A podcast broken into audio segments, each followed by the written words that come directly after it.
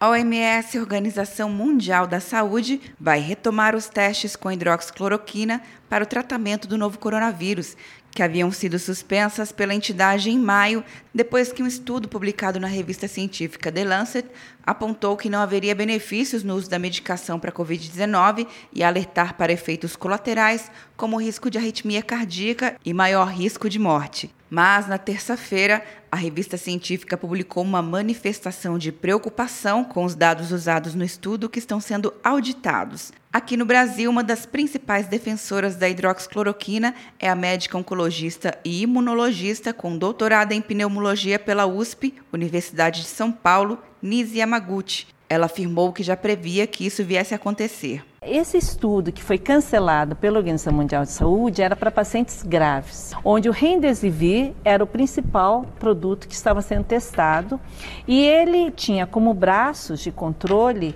vários outros antirretrovirais, uma imunoterapia que é a interferon beta e também a hidroxicloroquina, cloroquina com ou sem azitromicina. Esse estudo era absolutamente improvável que não fosse dar toxicidade, como matou um terço dos pacientes. E aí, por causa disso, o mundo fala que a cloroquina mata as pessoas. Tanto é que no Ministério da Saúde eu sugeri que baixasse mais a dose da cloroquina para esse novo momento. Mais de 3.500 pacientes foram recrutados em mais de 35 países para serem submetidos aos testes. Em nota, a OMS afirma que a retomada é uma manutenção do compromisso de acelerar o desenvolvimento de tratamentos para oferecer ao mundo ciência, solidariedade e soluções. As pesquisas aqui no Brasil são capitaneadas pela Fiocruz.